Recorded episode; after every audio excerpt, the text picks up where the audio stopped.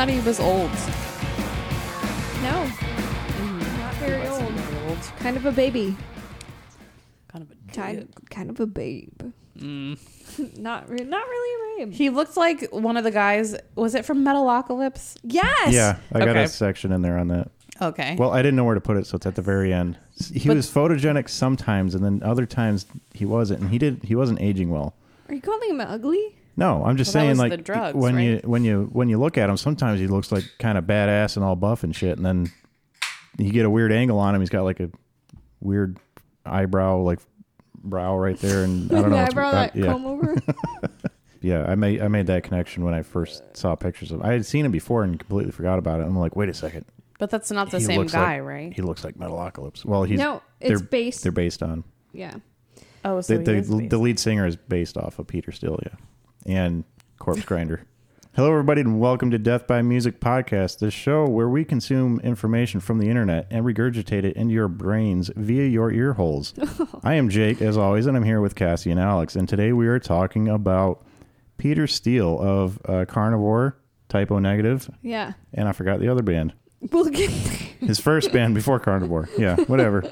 We'll, we'll, t- we'll tell you about it. Something that had a name. My main source for this episode was the book Soul on Fire: The Life and Music of Peter Steele by Jeff Wagner. That's where the bulk of this information came from.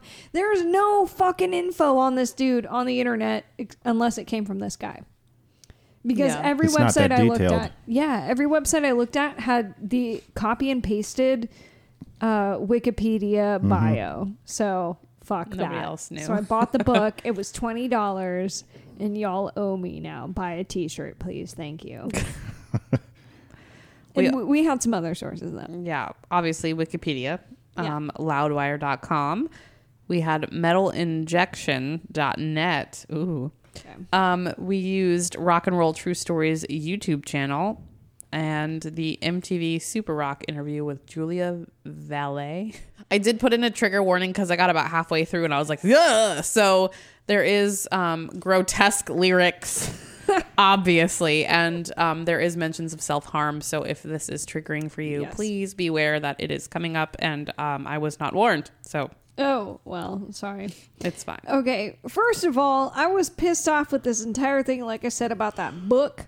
I spent an hour trying to download this motherfucking book, Soul on Fire, and instead of just putting it on Amazon and syncing it with the Kindle Cloud Reader, mm-hmm. I had to download a .mobi file. What the fuck is that? And then try to send it through email to The Kindle. Singer? But I don't have a Kindle. I use a web viewer, and everything is all fucked up. So I had to download a third-party program to rig this fucking book into opening. I probably got some viruses, but hey, I took one for the team.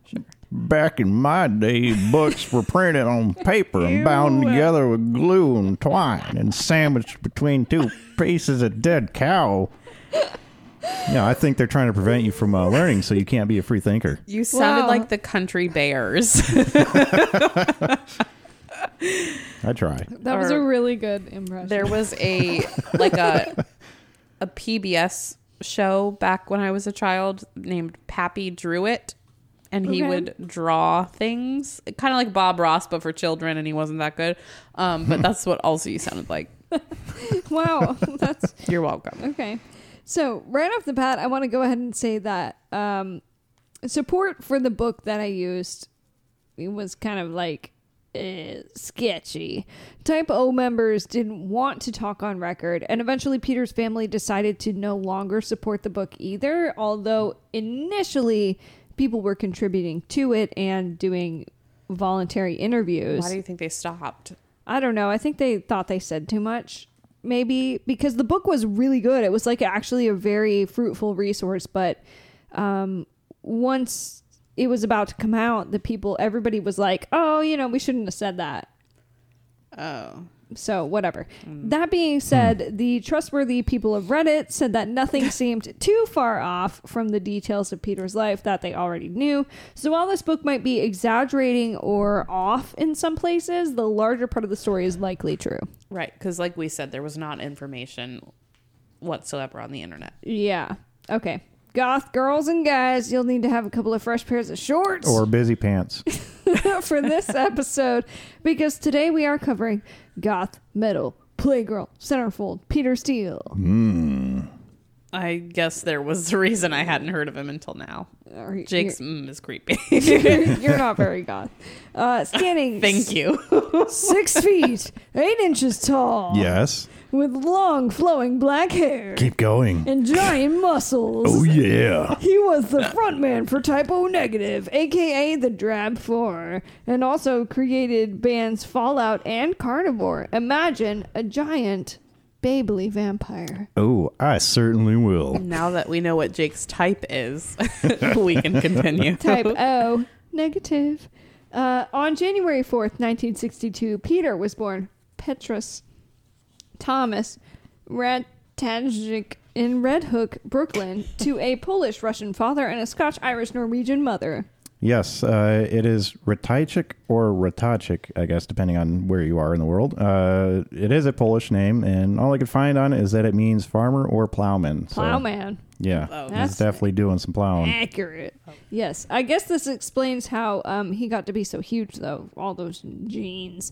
Uh, some places say that Peter was Icelandic, but that's been proven untrue. He was just obsessed with the country. Okay, so we know that there are weirder obsessions. The internet exists. People are obsessed. But what about Iceland? Vikings. Oh, is yeah, that what I think is? it was it was like European culture. And Okay, because like the stuff only thing I know about Iceland is from the Mighty Ducks, where they're like Iceland is full of green and Greenland's full of ice, kind of thing. Mm-hmm. No, I think it was the whole like, Just I'm a big, strong man and I am a Viking and I am big. That's, I think that's what they were. Chest. yeah, he was obsessed with the country. Anyways, uh, Peter's father was a swimmer and also apt at baseball and worked at a shipyard as an engineer and eventually a boss. So he was like in charge of everybody at the shipyard. Red Hook was named one of the worst neighborhoods in 1990 by Life magazine, like in America. Um, so it's probably good he was huge too, so he could defend himself. Yeah, look it up. Uh, look up Red Hook on a map. Uh, what's crazy to me is that he could literally just walk a couple blocks and see the Statue of Liberty. Like it was, it's like we're almost right next to it. Huh, I can't imagine growing up in that area. That's wild. Yeah. Uh, Peter's family was Catholic, and uh, his father fought in World War II. Peter was the youngest of six, the only boy. That's pretty tame for Catholic family uh, back then. I know one that had 10 kids. Gross. Yeah. Yeah. All right. Well, so he was one of six. He had five older sisters. Peter was a surprise child, and everyone thought for sure he'd be another girl. But their doctor predicted otherwise. He was a big old boy at birth, allegedly 24 inches and 10 pounds. That's a big bitch. Uh, his father also named Peter, and his mother, Nettie, would gather around and they would sing on weekends with the family a la uh, Beach Boys. or um, the Von Trapps. The Von Trapps or the Beach Boys, who would just sit around and sing with their families. Um, nearly everyone was chiming in on piano, harmonica, tambourine, guitar, you know, like whatever they could pick up. Peter's younger, his youngest sister recalled that since they were in a tough part of town and everyone was working so hard all week, they'd all just play music at home on the weekends. Nobody was professional. Um, but they could all just like play anything. They they'd all play something. So this left a huge impression on Peter. According to one sister, he was playing records, like actually putting records onto the turntable at two years old. I'm glad you elaborated because I said I didn't know those were an instrument. no. And then I said I guess he wanted to be a DJ. yeah, no, he was actually like, I want to play this record, goo goo gaga, and like put that shit on. I don't remember anything I did as, when I was two. Nope. I don't think you're supposed to. No. They're like black that out. You don't need to know. Ooh. Interestingly, Peter's father would sing sailor shanties to get him to sleep as a child.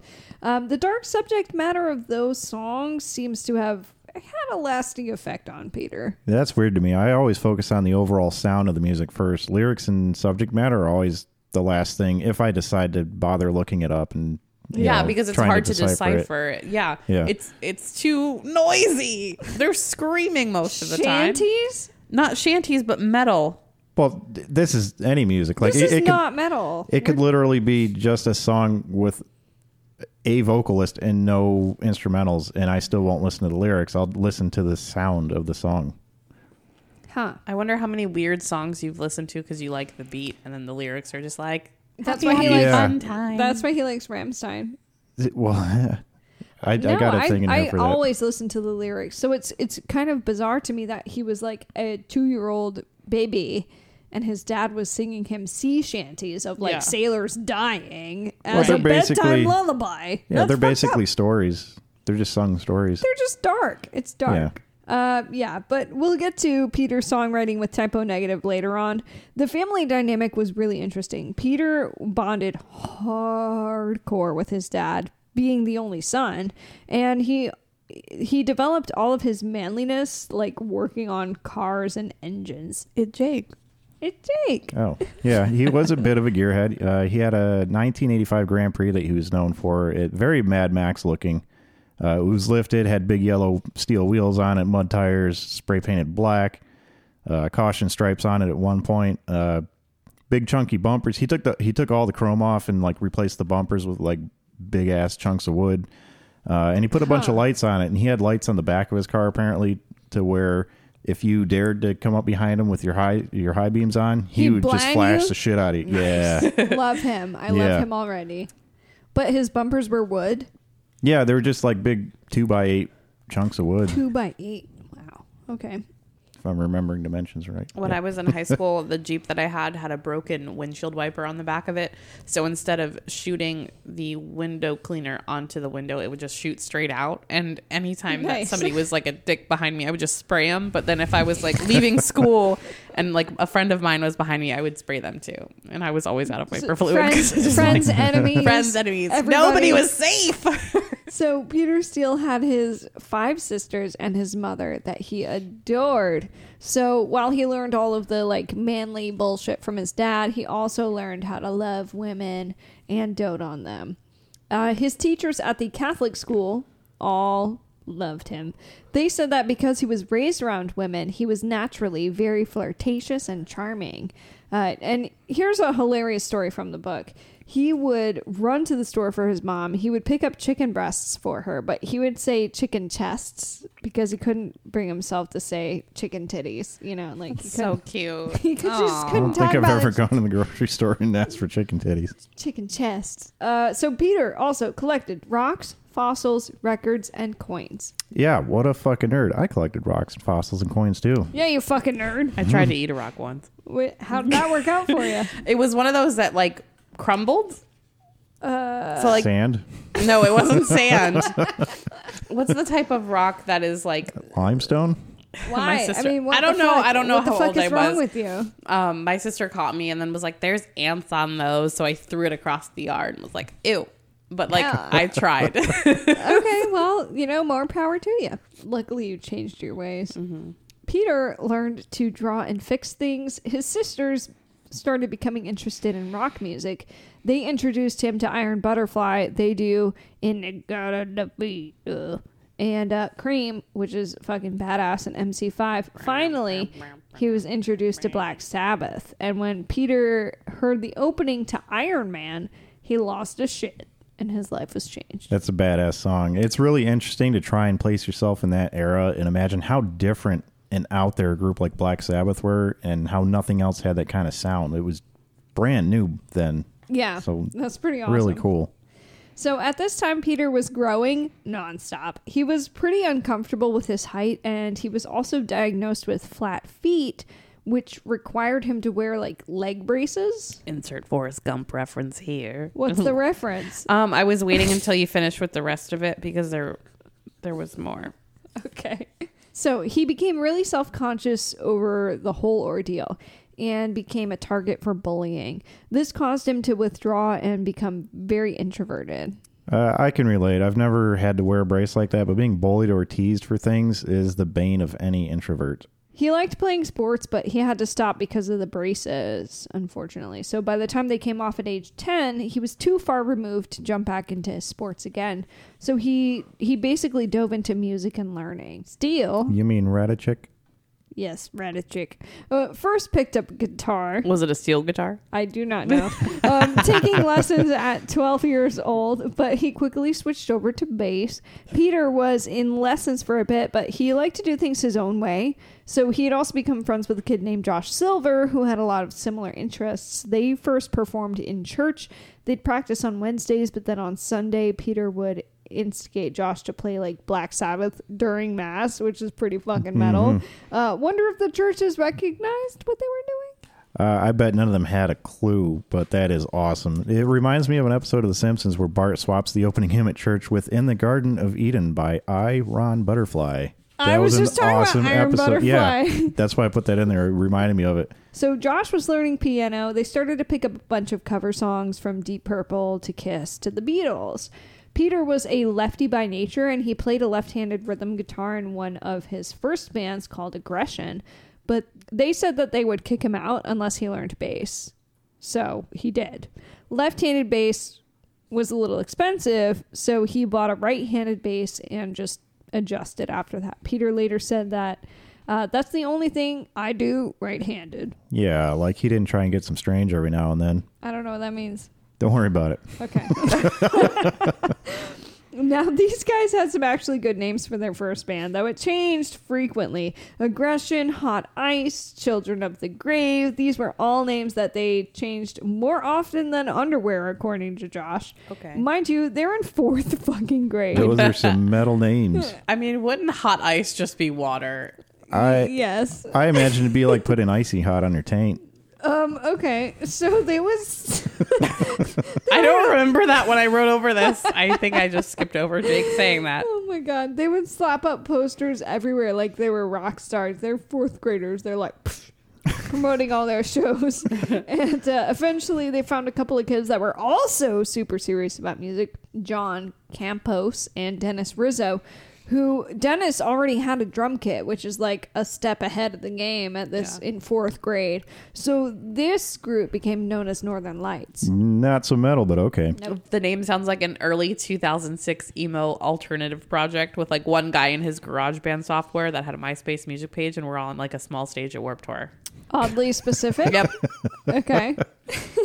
so Peter was super smart. He was quiet, reserved, hardworking, and humble. He got his first job uh, busting ass at a machine shop, making things out of iron. That's metal as fuck. Literally. Yeah. It is. It is. It's so fucking perfect. As a senior in high school, his band was evolving. They were playing covers, but once Peter started writing his own music, his creativity had the chance to flourish. The band was doing pretty well. They were getting gigs at bars and clubs and parties, but they wanted so much more.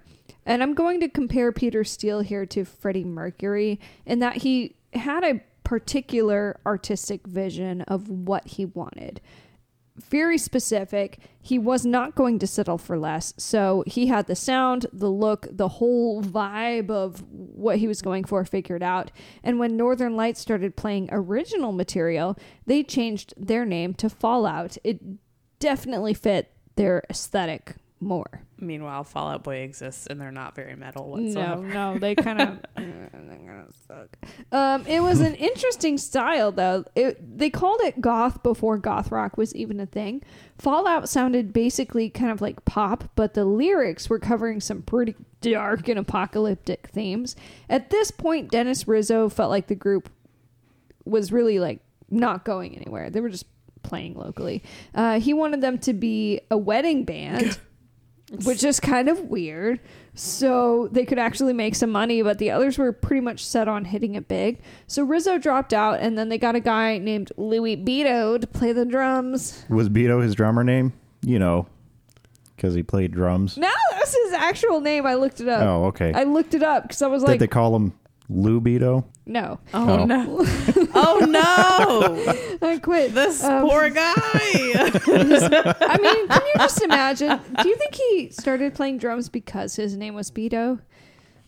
Hmm. But he had already been in some bands before. He fit in with this group perfectly.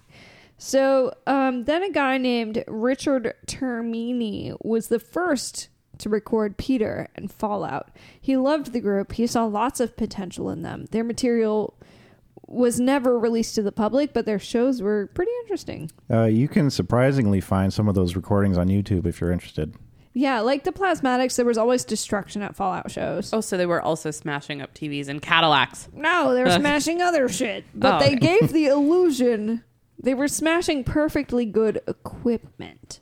Although it was actually some busted up shit that they got from a friend. They had like a friend who worked at a music store, and anytime that something would come in like as a trade and it was shit, Yeah. the friend would give them the keyboard or whatever that wasn't really working, and then they would smash it on stage. So it would look like they had all this expensive equipment, and then it would just like destroy it. Yeah. So everyone was like, "Oh my god, they're rich. It's crazy." yeah. Um, Peter was 18 years old at the time, and he started to cultivate his own onstage image of being a fucking giant god. Oh. Um, Fallout did end up opening for Twisted Sister a few times, but they failed to get a record deal, and they had to record their own music. They paid for their own like record. They weren't going to take it.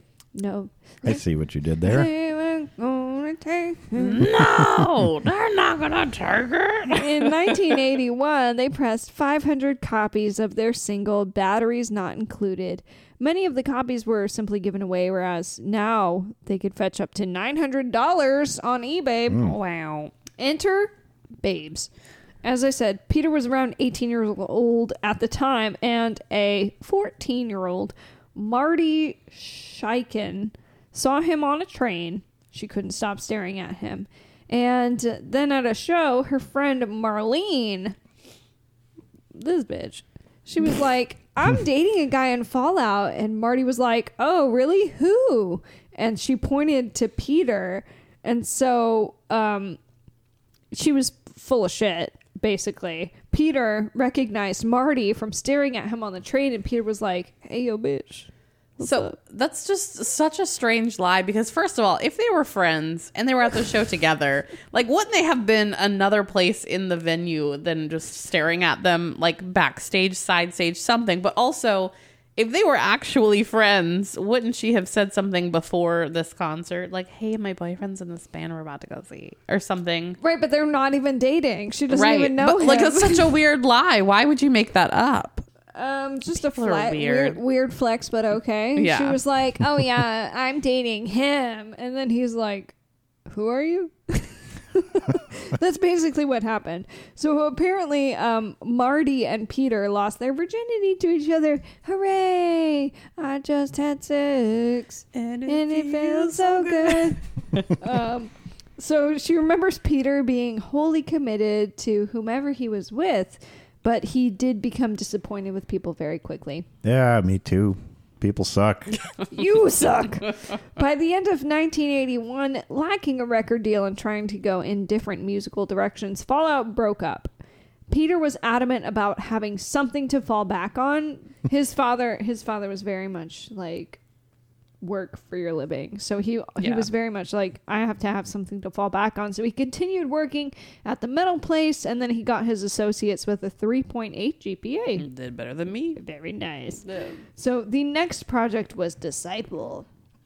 And Peter tried really hard to not be the singer for that one because he was so shy. He did not like to be the center of attention. He just wanted to write lyrics and music because nobody else would sing.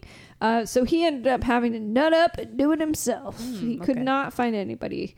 Initially, the band would collaborate on songwriting, but Peter's ideas were so detailed and thought out that they just let him take control of all of it drums, guitar, lyrics, arrangement, attitude. And um, just like with the Grateful Dead, aka Warlock, Still their like- name Disciple was already being used by another band, so they had to come up with a different name. Suggested names included Obesity and Carnivore, the, I'm- the latter one. That would have been pretty problematic to continue with. Obesity. That's so stupid. Why? All of them are like rail thin and just like it's irony. It's great. No. no, they just love pissing people off. That's Pretty stupid. much. Well, I'm mad. So they came up with the image for carnivore. It was post-apocalyptic cannibals after World War III in search of human meat and babes. Okay. Um, here's a section from the book Soul on Fire talking about Pete's lyrics at the time. Remember when I said that there was questionable lyrics and content before. Here's where they probably are. Quote It wouldn't be a stretch to imagine the boys in future death metal legends Carcass and Cannibal Corpse listening to Carnivore and poring over Peter's lyrics, such as this ensanguine verse from Predator. Broken, splintered bones, boiling blood, torn and bleeding skin. Blackened, burning flesh, melting fat, amputated limbs, eviscerated, lungs torn out, heart ripped from the chest, decapitated, a male of vagina and breast. Oh, he could say breasts then, not not chicken titties. Not talking about chicken titties. uh, It's two totally different things. this creative awfulness came complete with humor. Peter rolling his R's when delivering the word breasts. I can't do that or else I will. Breasts. Wow. wow. I didn't know you could do that. It's all the Rammstein I listen to. Okay. it was absurdity, horror, comedy, and escapism fused as one and delivered with the pulsating power of Carnivore's super heavy brand of doom laced thrash metal. Not my cup of tea. My cup of tea. Finally, Carnivore had their first performance on June 6th, 1983. Beforehand, he had broken up with Marty. She started smoking pot. Okay. And Peter Peter was very much against drugs and he was like, if you're smoking weed, you're cheating on me. What is the actual thought process behind that though? Because like weed is not a living human. I am so conf- maybe he was just over her relationship in general and was like, I'm gonna just blame it on this, and then uh, that's my easy out. But like, what what in the world? Allegedly, he was like, he was so straight edge at that point. He was like, oh, if you're giving your time to a substance, then you're taking time away from me and you're a fucking cheater. So he broke up with her. That is the dumbest thing I have ever bitch. heard. Okay, Love you. love you too. I don't. I know you don't actually mean it. So just before their show, Peter had a bandmate's mom hand him a razor blade and he slashed up his arms Look. apparently to combat his performance anxiety after not being on stage for 2 years and this was normal for him. what is unbelievably crazy is the statement that somebody's mom gave it to him. Yeah, he was like- Did she not know what it was for? Did she just? Oh, and maybe he had some stubble he wanted to get off his. fa- Like it was just the blade. It wasn't even like an actual razor. Right. So the way that the book put it was he he said I think it was like Josh's mom or something. He was like, "Hey, Josh's mom, could you hand me that rusty razor blade over there?" And she was like, It was "Uh, rusty. Sure. Somebody get a tetanus that was shot. literally a quote in the book. Can you hand me that rusty razor blade? And just cut himself on the arms and was like bleeding and was like, all right, I'm ready to go. Let's fucking do this thing. Never in my life. I don't know. Rusty. I- it, you know, early '80s. I don't know if people were really aware of what that was all about or that it was a thing. So Yeah, apparently that was like normal for him. He he was so anxious that blood blood was a huge thing for him, which is Right. why Type O Negative even became their band name, which we'll get to. But he was very much into self harm, not necessarily because he wanted to kill himself, but because it helped him detract like attention from what was going on. Like he could just focus on his pain or whatever. Um anyway, so the night before Peter turned 22, he met Donna White at college. They made eye contact. And Donna says she instantly fell in love. What the fuck? That's a hyperbole because that's literally impossible. That's just lust. Yeah, yeah. Yeah, lust. yeah. So he Listen. bought her a drink, and then he took her home, Buy and then they a ended up sitting in the car with her. Um, you know, he was sitting in the car with her talking for hours, and then, much like with Marty, they were inseparable after. So they'd take trips up to the woods, and they would go pumpkin picking, and then hang out with Peter's cats. That's another Freddie parallel. The cats. Yeah, it's so it's so um disgustingly stereotypical. Can we also just talk about the fact that Jake put this giant smiley emoticon like it's a freaking aim chat? it's just the big colon with the this big, big colon, colon. with the big D, big colon and a big D, like a smiley face to the side with the mouth Okay. open. That's what So- Jake did.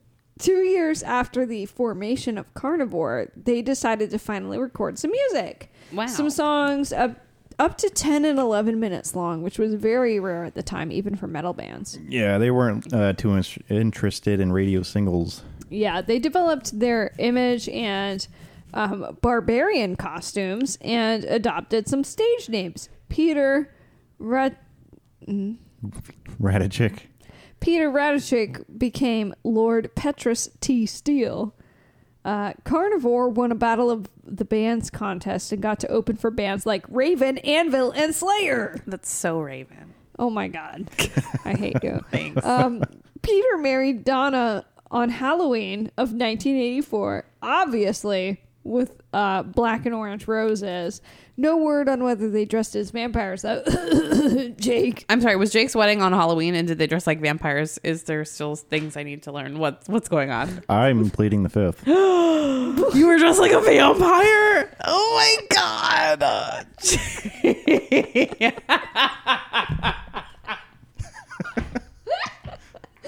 I'm glad that's so entertaining. Are entertaining. there photos? Where are they? They're probably on MySpace. Oh my gosh. Jacob. I'm sorry. I'm sorry for laughing. Okay. So they went home and then they watched horror movies on their honeymoon. Did you do It's- that too? It's almost laughable how fucking goth this dude is. It's not a phase, mom.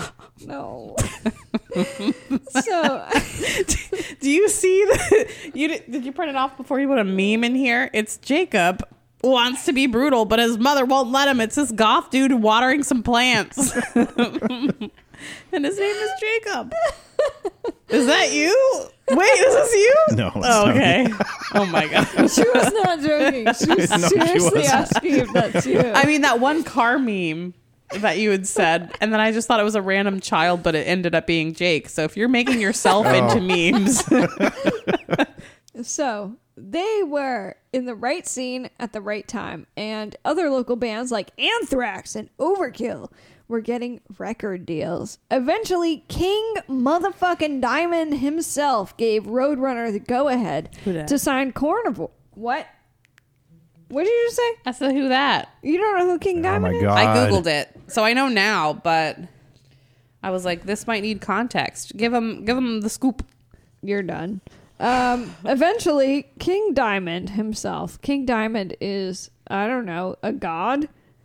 Oh, in metal music he is the singer for Mercyful Fate which is like an incredible metal band um, he gave roadrunner the go-ahead to sign carnivore after his band Mercyful Fate broke up apparently nobody at the label actually knew what the fuck was good and what wasn't so they were like hey king diamond you're on our label like you'll tell us what's good and what's not and he was like yeah they're good so they signed him I was going to try and sing in falsetto, but I'll spare everybody the uh, torture.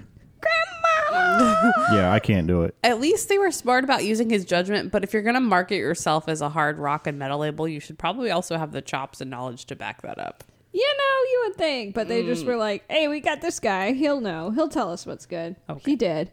So the album Carnivore was released in November of 1985. See the song "Male Supremacy," what could possibly be the first goth metal song ever. Now, like we mentioned, Peter was kind of a perfectionist, and their current guitarist Bonanno made mistakes while playing live. How dare he? So he ended up getting booted because he couldn't follow the rules of Peter's vision.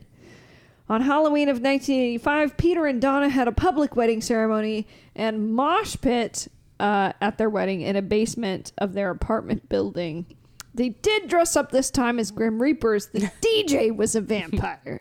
Initially, Peter was going to convert to Judaism, but he was already kind of fucked up from Catholic school, so he decided not to have anything to do with religion. Good choice. Was Donna Jewish? Yeah. Wait. Uh, yeah, he was Catholic, she was Jewish, and so he was gonna do the pre-Cana classes to like become her religion. Peter eventually wrote a song called "Angry Neurotic Catholics" that was about getting caught jerking chicken in a Catholic school bathroom. I never got caught. Did you? They also had some songs like "Suck My Dick" that combine hardcore punk and doom metal elements. Um, it's pretty rad.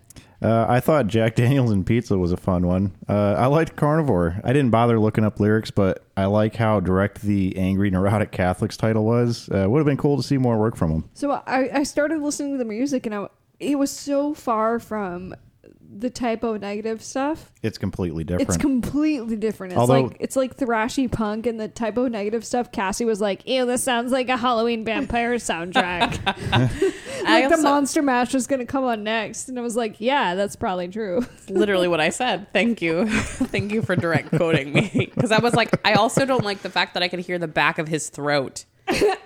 like the noises. Mm. Singing yeah, but like the a carnivore vampire. stuff was pretty sick. Wow. And I was listening to it, and I was like, "I love this." And then once I got into the part where he might be like a Nazi, I was like, "Oh, I should turn this off." But we'll get We'll, there. we'll get there. Yeah. So now both Marty, his first girlfriend, and Donna, his wife, are report they reported hearing Peter talk about suicide often. But there was almost no evidence, like actual evidence to this. They think that he was all talk, that he was just angry and desperate and depressed. He once said to Donna, I thought the world was going to be completely different. I find it very difficult to live in the world the way that it is. Um, and we should also talk about some issues with Peter's political views here. This is where I was like, maybe I shouldn't listen to Carnivore. Um, he was asked to help the band Agnostic Front write a song. He asked what it should be about. So he came up with the song Public Assistance, which was basically shitting on poor people for using government assistance. Oh, he sounds like a real winner. I like how you put sarcasm there. Um, so there were some issues with the very right wing lyrics, and Peter defended it, saying that he was always raised to work. And to be fair, he had busted his ass since he was 16 doing manual labor jobs. I mean, not everyone has the ability to work.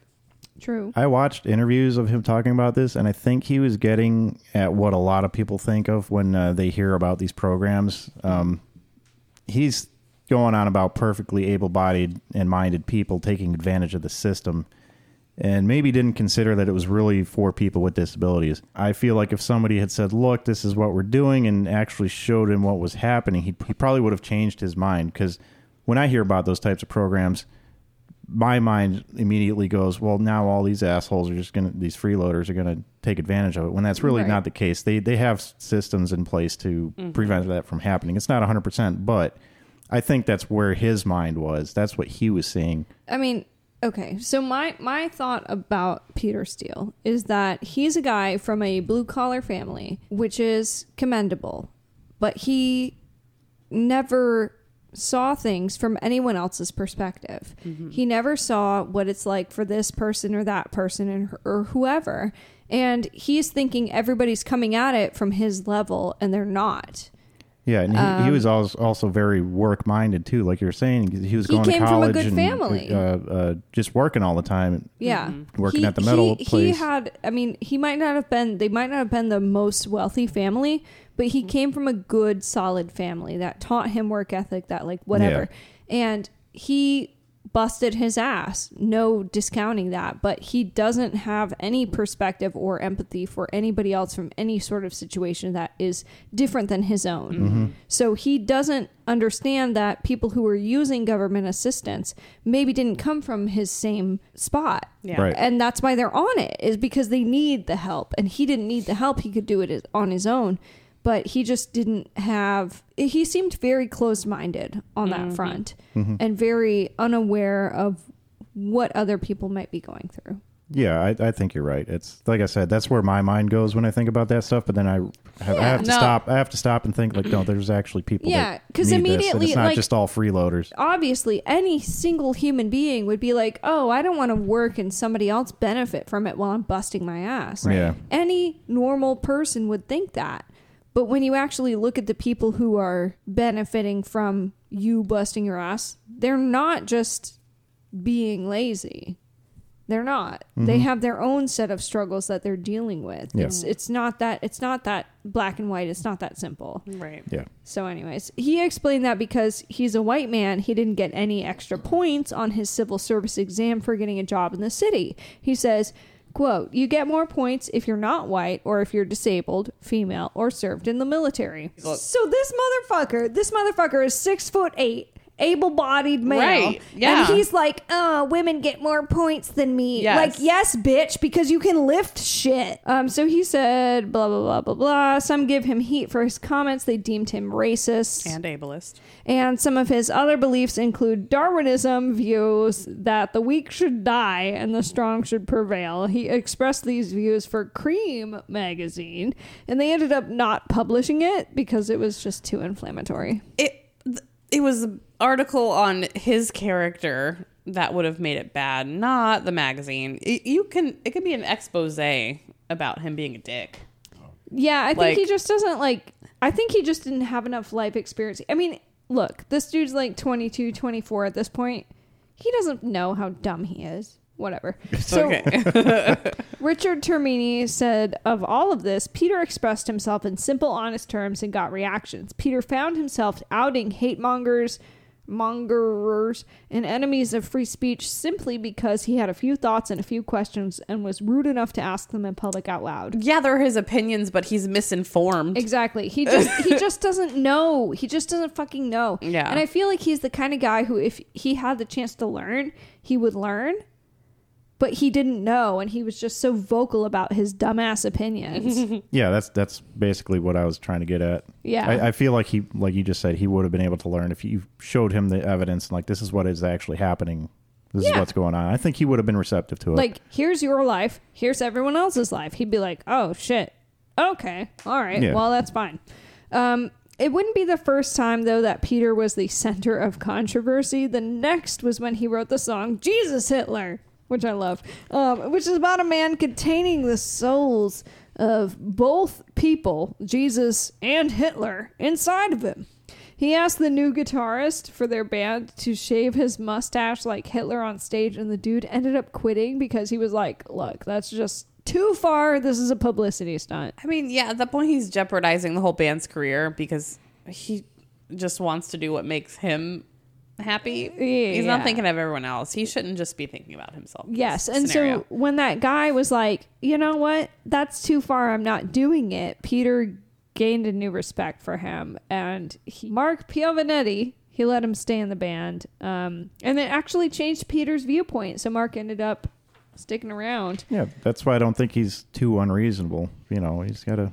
Yes, I think he's a person who needs to have a discussion with somebody. Yeah, And once he has the discussion, he's like, "Oh, okay, I'm stupid." So, anyways, at this time, I Peter hope he was said that. at this time Peter was working two jobs. He was managing the band with practice four nights a week, which is a lot for one band. Uh, the group nearly got dropped from their label, but they put out another album called Retaliation. Peter seemed to be growing increasingly depressed and angry, and he sought out professional help in 1985. Good. There's nothing wrong with going to therapy. Normalize therapy. Go to therapy! He was prescribed Prozac after feeling suicidal, and while it didn't make him happy, it did keep him from feeling sad. So again, if you're like me and don't know what this drug does, uh, here's what I found out on drugs.com. Yes. Sponsor Jake. Drugs.com. Sponsor Jake. uh, Prozac is used to treat major depressive disorder, bulimia nervosa, which is an eating disorder, uh, obsessive compulsive disorder, panic disorder, and premenstrual dysphoric disorder. And Wow, I you don't probably have that one, think huh? I've never had that before. Okay. Wait, wow, that Don't sounded think stupid. I've never I had don't. that. I don't think That you've means had you I might don't have had it. dysphoric disorder. When? Maybe I have had it. Don't Prob- think I've never. When 1987 rolled around, Peter had become totally disillusioned with the band on the brink of splitting and his relationship nearing divorce. I bet a pint of uh, some Cherry Garcia would have cheered him up. Came out in the same year. Oh, Wow. Probably. That probably wouldn't have done the trick. Um, in July of 1987, Peter started working with the New York City Parks and Rec Department. He was driving a dump truck and taking care of the pools and the parks in the city. He loved that job, and he got great pay and great benefits. He did say it was some of his happiest days working at that job. That wasn't the Prozac. No, no, no, no. it didn't make Prozac doesn't make you happy. It just makes you numb. Um, and this was something that kept him going. But his world was getting smaller and smaller. He was still living in his parents' basement. With his wife? Yes. So Carnivore broke up in 1989. That same year, Peter started dating a woman named Patrice Mack.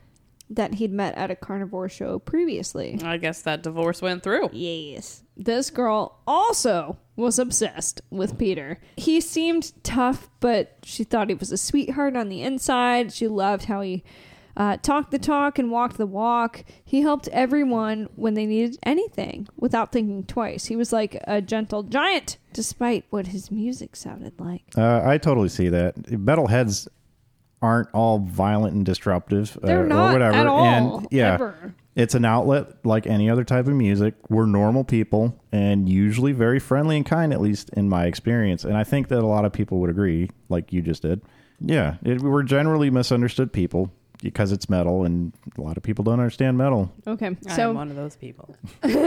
Cassie's one of them. However, she's still doing this podcast. Someone in the book compared um, Peter Steele to the Frankenstein movie, where the monster wants to pl- play with the kid, but the kid is just scared of him. He couldn't take it anymore, and on October 15th, 1989, Peter attempted suicide.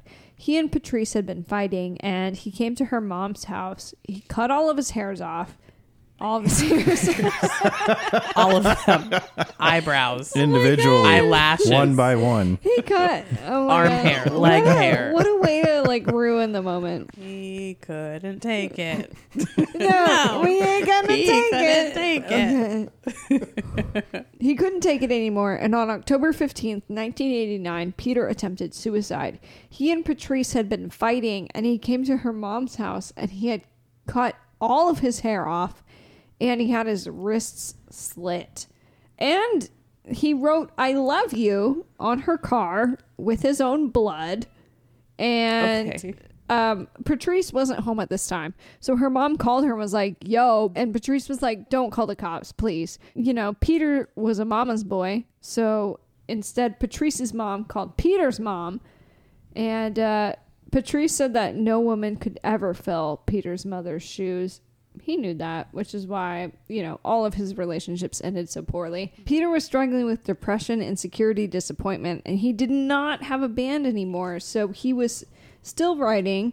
He picked up jamming again in what would go on to become his band, Type O Negative. They started recording tracks, they were messing with names. They first settled on Repulsion while Oh. they recorded None More Negative.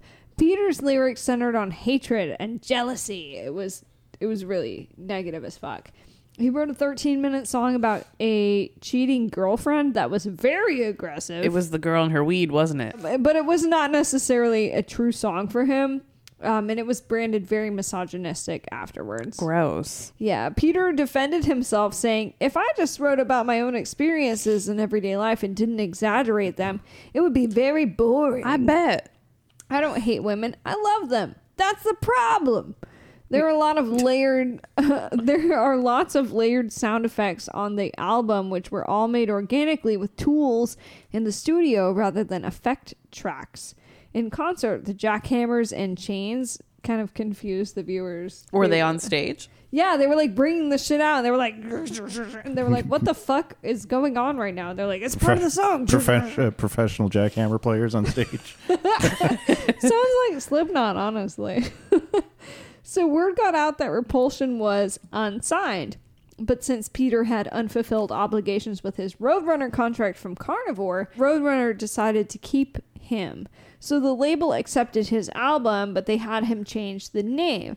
He had decided on Sub Zero, and then he got a tattoo of a minus sign with a circle around it to commemorate that Sub Zero. And then uh, Peter heard a request on the radio for type O negative blood. That's our name.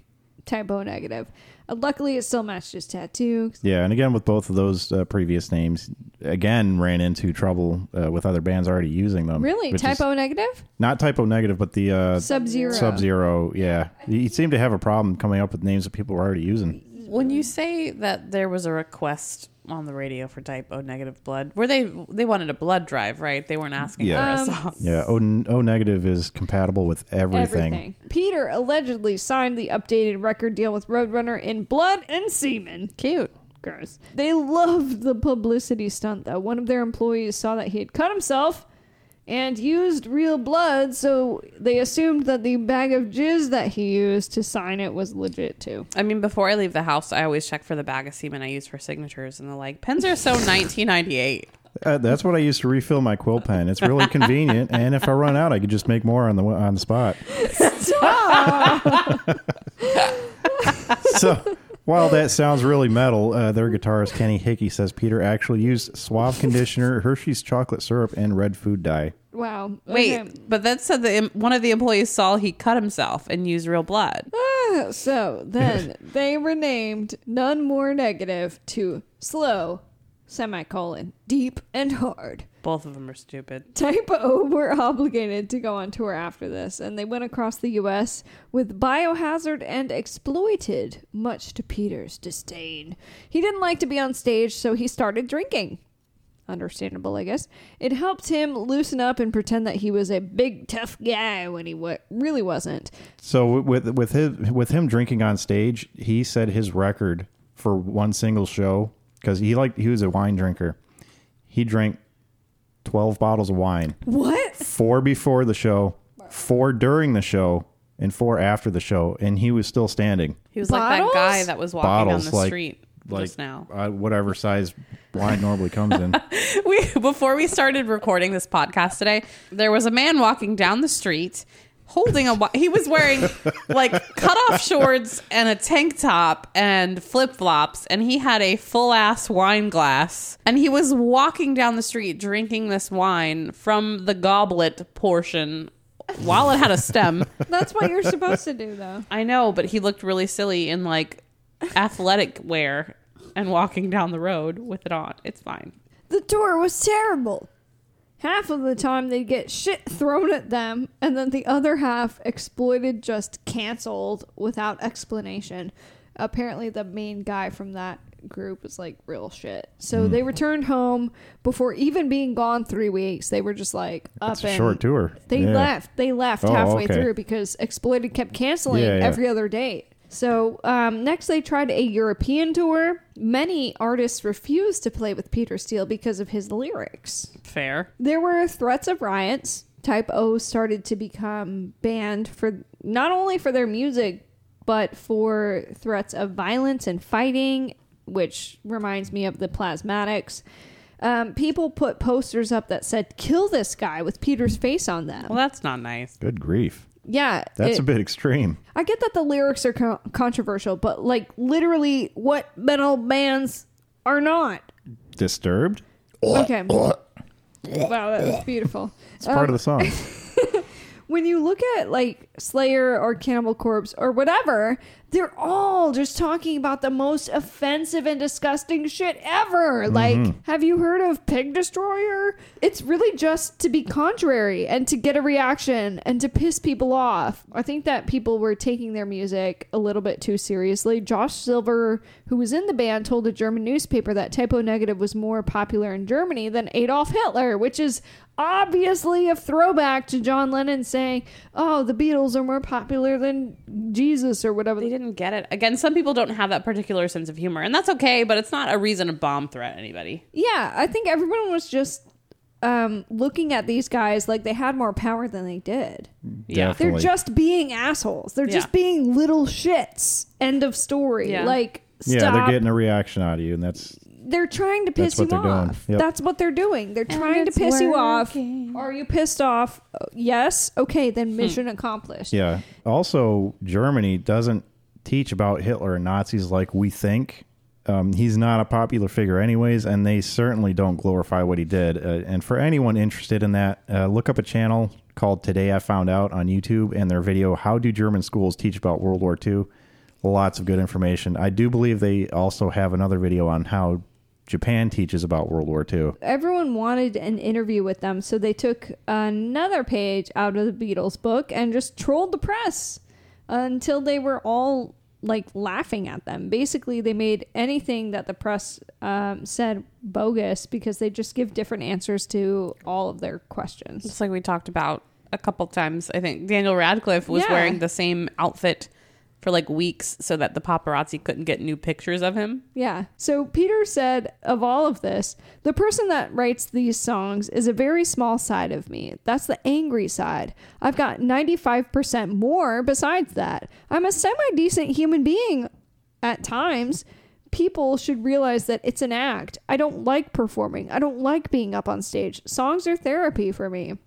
I, I get it. It's very re- uh, relatable for me. So I understand him. yeah, all of the bad press resulted in way more record sales than expected. So Roadrunner gave them money for a new album, which became The Origin of Feces in 1992. This one was basically a live album redo of Slow, Deep, and Hard. They recorded it at Josh's house, though, and added in all of the sound effects to make it seem live. Uh, and if you were wondering what Peter Steele's asshole looks like, check out the cover art. I wasn't, but thank you. Did you look at it? No. Did you look at it? I might have See, accidentally seen it on purpose and then realized that the cover. That's of, his giant asshole. Yeah. After I saw that, I realized what the cover of Slow Deep, uh, Deep and Hard is. So the book that I downloaded had gl- like a glitch where all of the pictures were like the same picture for 20 pages. so for 20 fucking pages I was like hitting next and all of the pictures were his asshole. and then after I got past the 20 pages the picture would flip to like him standing in his backyard and it was that same picture for 20 pages. But for 20 pages I looked at Peter Steele's asshole. Sure. Um, nice. Right. Anyways, um, yeah, it took two years for the artwork for that album to be pulled and replaced. I don't know why. So Type O's third album remained a mystery even to the band until it was nearly finished. Peter had gone in a completely unexpected direction artistically. This was 1993's Bloody Kisses. Sounds like a teen vampire romance novel. So this album was much more gentle and pop influenced. Hmm. Even his attitude changed as he grew up and matured. He even apologized for the inflammatory shit he had said in Europe. On Bloody Kisses, you'll hear a cover of Summer Breeze, Jake mentioned a couple weeks ago. Initially, the band had replaced the lyrics with some pretty vile ones for fun, but they weren't allowed to release that version. So they ended up doing the original version of Summer Breeze by Seals and Crofts as a joke, which was fun because you know they're depressed and angry, and hearing them cover this hippy dippy song with you know it's like the last thing that you would expect. Reviews of the album were generally positive. Peter had replaced Rage with Six, and Six always sells. Radio picked up the songs Christian Woman and Black Number One. Uh, the song Bloody Kisses was actually about his cat Venus, who lived to be about 17 years old. Uh, here's a quote from him uh, No one wants to hear a guy who's six foot eight with long black hair and fangs crying about his fucking cat. I do. So I made it extremely uh, metaphorical. Fans would call his mom's house, including Phil Anselmo of Pantera. So uh, he also got some of the crazy type stalkers that would try to get clippings of his hair. Sure, for cloning. I'd be concerned about uh, how Phil Anselmo got a hold of my phone number. Wasn't he the crazy one? What? Respect. What? there you go. What are you saying? Nailed it. Um, seemingly overnight, Peter Steele went from one of the most hated men in music to the hot goth number one babe. Um, so with the success of the album, the band had to now tour and make music videos. The video for Black Number One was shot in Central Park with no permits in the middle of the night. They gathered like a shitload of people. They had instruments. They went out at 3 a.m. They shot themselves a video and they had no issues. I mean, New York is the city that never sleeps, so this checks out. yeah, I'm just surprised that like nobody was like, "Hey, what the fuck are y'all doing?" Acting like vampires. okay? Are you going to run that- to a goth vampire in the middle of New York at 3 a.m.? No, you're going to leave them the hell alone. Okay, I don't know. I've never been there. I don't plan to. So they got the opportunity to open for Nine Inch Nails and Motley Crue and Danzig, which made certain band members really happy. But Peter, he just didn't want to be the center of attention. He wanted to go back to his parks job. He needed structure and order. And unfortunately, life as a musician isn't always full of that. You know, No. it's chaotic as shit. So Yeah. Peter did eventually decide to go full time with Type O Negative, but at this time another woman entered his life, Elizabeth. Peter's last relationship had obviously ended very poorly when he nearly killed himself by slitting his wrists in her mom's fucking driveway. So he was initially resistant to Liz.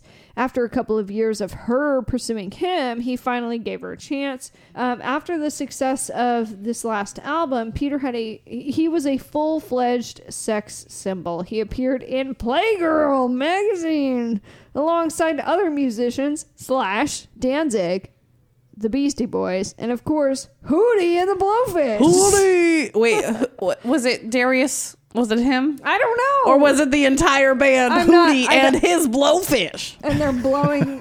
Okay, I don't know. I didn't. I didn't want to look. Okay. Uh, honestly, the only person I'd be curious to see a slash.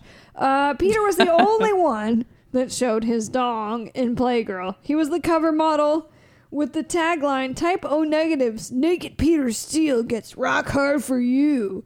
And he straight up whipped his dick out. I mean, his asshole was already on the previous album cover, so I guess I'm not very surprised. Uh, funny story. He said he stayed hard for the entire photo shoot because flaccid junk looks just like an old mushroom. so he held it up for like a 12 hour photo shoot. he didn't really realize that a lot of the people who buy Playgirl are gay dudes. But later he wrote a song called I Like Goils, G O I L S, aka Girls, um, containing the line I'm quite flattered that you think I'm cute, but I don't deal well with compacted poop. So he he was aware that gay people were like he was a thing within the gay community, but he seemed like he was totally okay with it. He just made he made it clear that he wasn't gay, but if that's what you like, fine. And he had I don't think he had any problem with them buying up the magazine and looking. In 1995, still being a male sex symbol in the heavy music world, Peter was actually interviewed on an episode of Jerry Springer. This was right around the time that Peter posed for Playgirl magazine, and the band was pretty much at the height of their career. Jerry had asked Steele if he Springer, Jerry Springer. We're on a first name basis here. Get with it. Jerry had asked Steele if he was regularly faced with women throwing themselves at him, and Peter said it wasn't just women that that men would do it too. Peter went on to say, Well, it's odd to me because this is my job. I'm not here to have a good time. I'm here to pay my phone bill and pay the rent. He went on adding, If they want to throw themselves at me, well, that's their business. Jerry went on to ask Peter if he had sex with any of the women who do approach him. And his response was, My mother is going to be watching this, so I have to watch what I say. But then he went on to tell the host the wildest thing that has ever happened to him was a, or this is a direct quote I had a young lady come to my house on Christmas Eve dressed in nothing but red high heels and a Santa Claus cap, stark naked outside of my house. I was not home, but she asked for me, and my mother said, Well, Peter's not home, so you're going to catch pneumonia. Oh my god. Peter later stated that these types of encounters he had with women couldn't lead to a relationship because if she'll throw herself at me, she'll throw herself at anybody. Uh, another fun side note: uh, while Weird Al didn't parody Type O Negative, he did parody Barenaked Ladies song one week. one week, which he titled Jerry Springer, and it's about watching the TV show and all of the crazy guests that were on it. In 1995, Type O was invited to tour with Pantera by none other than Phil Anselmo. What? The bands, you know, they don't go together. No. At all. But Phil was obsessed. On the tour, Peter's dad was on his deathbed. Um, so Peter left the tour to be by his dad's side, who finally, for the first time, said, I love you, along with take care of your mother. I as hope he died. he was still seeing the therapist at this point because that's a lot to unpack. Yeah. So Peter fell deeply into grief, and this was reflected on Type O's next album, October Rust. The album was a bit underwhelming to the label, producing no hits and not really getting much press. Despite this, it still went gold and was still a huge sonic achievement for the band. Josh says of this album, there are some songs that make my balls become ovaries, but that's okay. I can deal with my balls becoming ovaries as long as there's some good stuff in between. After all, Josh had gotten engaged and Peter was deeply in love with Ez- Elizabeth. Elizabeth. Oh. After the success of two great albums, Peter was a legit rock star, a title that he fucking hated. Wow. But it didn't really matter what he felt. He was literally a giant, so all eyes were on him, even if he wasn't famous. Like he could walk into a place and people would still be staring at him, so might as well be famous. Well, he was Dealing- like six three, right? Six eight. eight. Oh, Eight. So yeah. dealing with his anxiety and depression meant resorting to various things on the road, including vodka, wine, and even cocaine, even though um, he hated druggies. I mean, it wasn't weed, so he wasn't cheating. Right. Not many people knew about the cocaine addiction at first, and frankly, it didn't make much sense because he was anxious.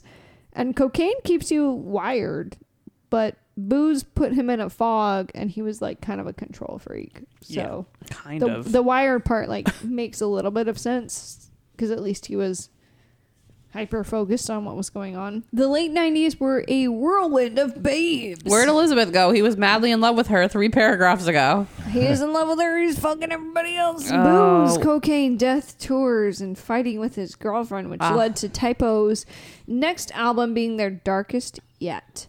It took Peter a minute to get his creative juices flowing, so the label sent him off to Iceland for World Coming Down, which came out in 1999. This one turned away from sex and onto death, drugs, and depression. Honest topics. Type O was getting less label attention after Roadrunner signed Slipknot and Nickelback.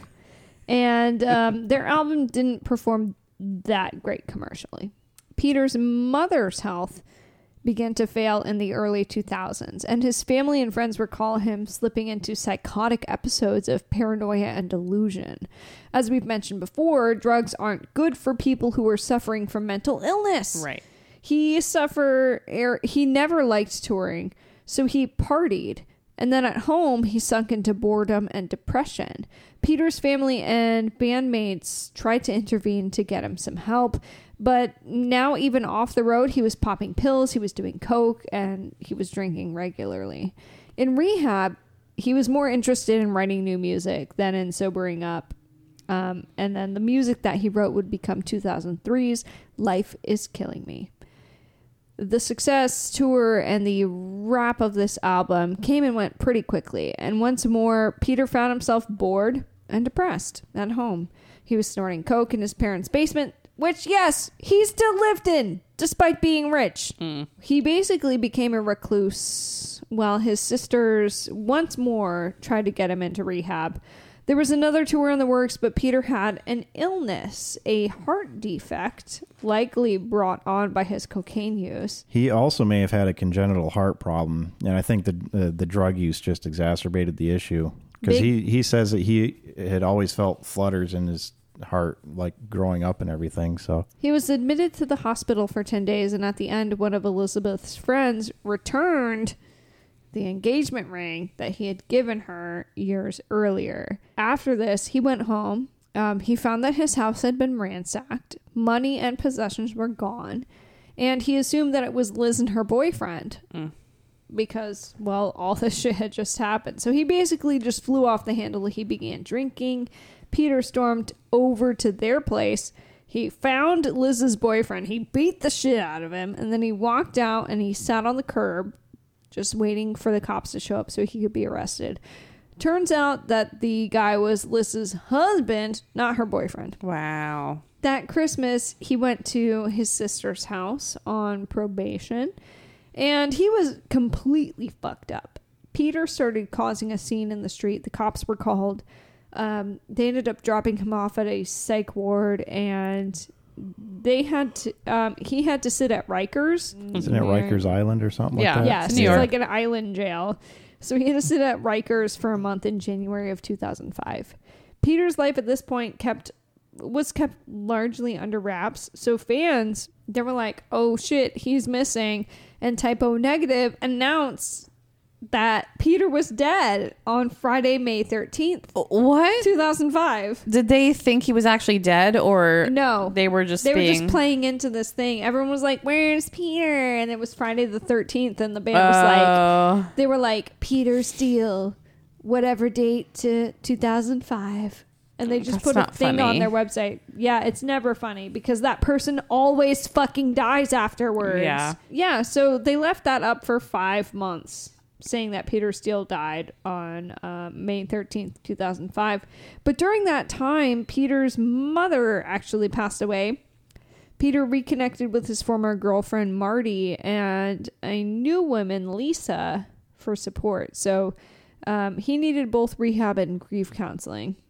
yeah.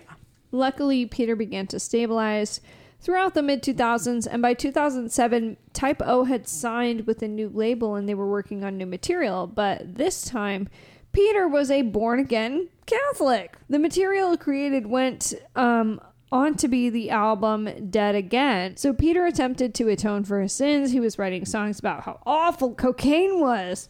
Uh, he was donating money to charity and he was even going to confession. He does sound delusional solo, saying, I have been told I'm the prophet of doom. I know the date and the end of the world. There are three others like me. Red flags. I wonder if he was still just messing with people. Because in, in, in all of his interviews, he's like super sarcastic and just jokes left and right. And I wonder if he's just fucking with people still. That's a good point. Still, the group went on tour again, and he was settling with Lisa quite nicely by 2008. All the while, still slipping up with booze and coke. Then his family tried to sell the house. Like he was still living in his parents' basement. He had blown all of his money on coke equipment and then simply let other people spend all of his shit. And um, this was rock bottom for him. He ended up relocating to the remote Dingman's Ferry in Pennsylvania with his addiction counselor, who was named Pamela Ann. So finally, Peter was able to kick his habits in rehab successfully, but he was now without direction and he just wanted a nine to five job again. Type O did manage to put together a small tour at the end of 2009, but his oldest sister, uh, she passed away. Um, so Peter leaned further into the Catholic Church. This inspired him to begin work on what he hoped would be a new to Type O album, Double Crossed. Plans were put in motion, but suddenly on April 14th, 2010, Peter Steele died. Just a few days prior, um, on April 10th, Peter had traveled to Staten Island. He signed the lease on a new apartment. Things were finally looking up, but first he had to travel back to Pennsylvania to take care of his cats. Peter had particularly focused on his cat Tito. Tito had cancer. On April 12th, Peter fell ill himself with what he believed to be food poisoning. So he called Pamela Ann. He told her that um, he wasn't throwing up, but he had stomach pains and gas. So she brought him some supplies. She left him alone. Uh, his condition remained the same until April 13th.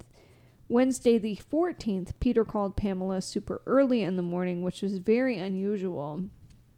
He'd been up all night throwing up. His cat was doing poorly too. He wanted Tito to be taken to the vet, and Pamela went to do so.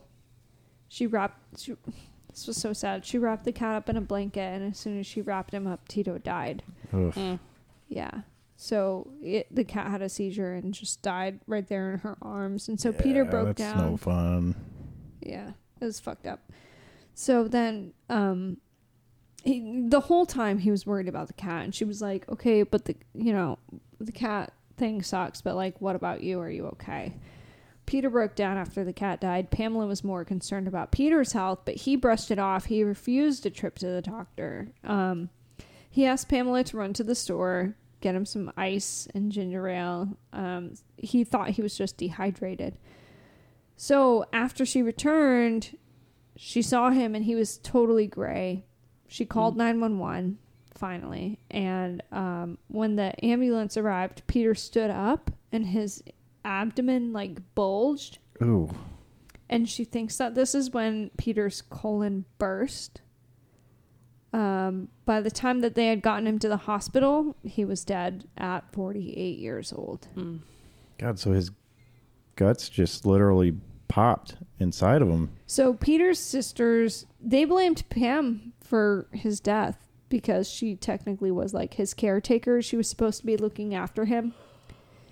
But she didn't notify his family at all that he was ill until after he had died. I mean, she had such little time in between all this happening. That's kind of like an unfair assumption for them. Are you supposed to call them every time that he feels iffy? Bad, Because he didn't he wasn't concerned about it and he wasn't being a baby about it. So like why there's nothing she could have done honestly. It was first suspected that he died of a ruptured aortic aneurysm, which would be a heart issue, but later they found out that he had sepsis.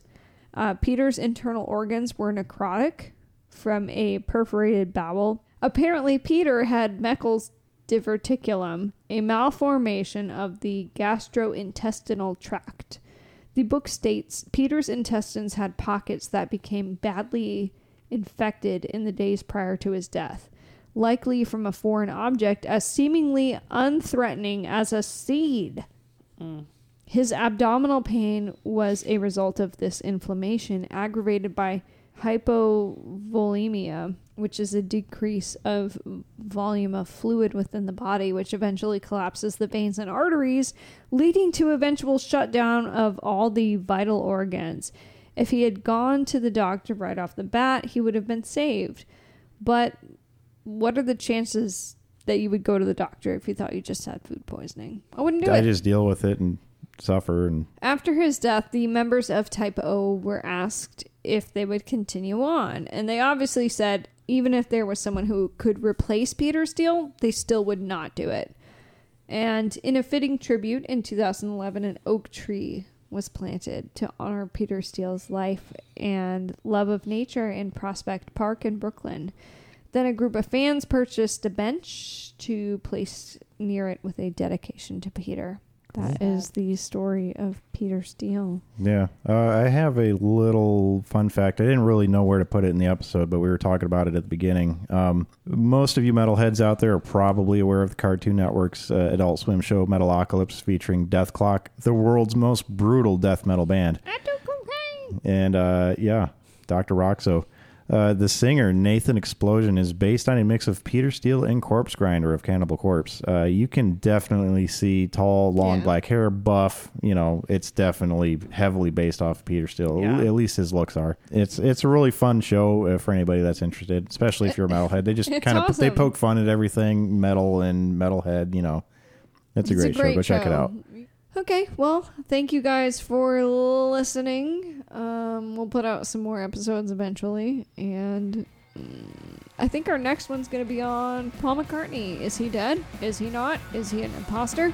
I don't want to give any spoilers. You'll just have to listen next Wednesday. Thank you, and goodbye. Rest in peace. Mm, bye. Later.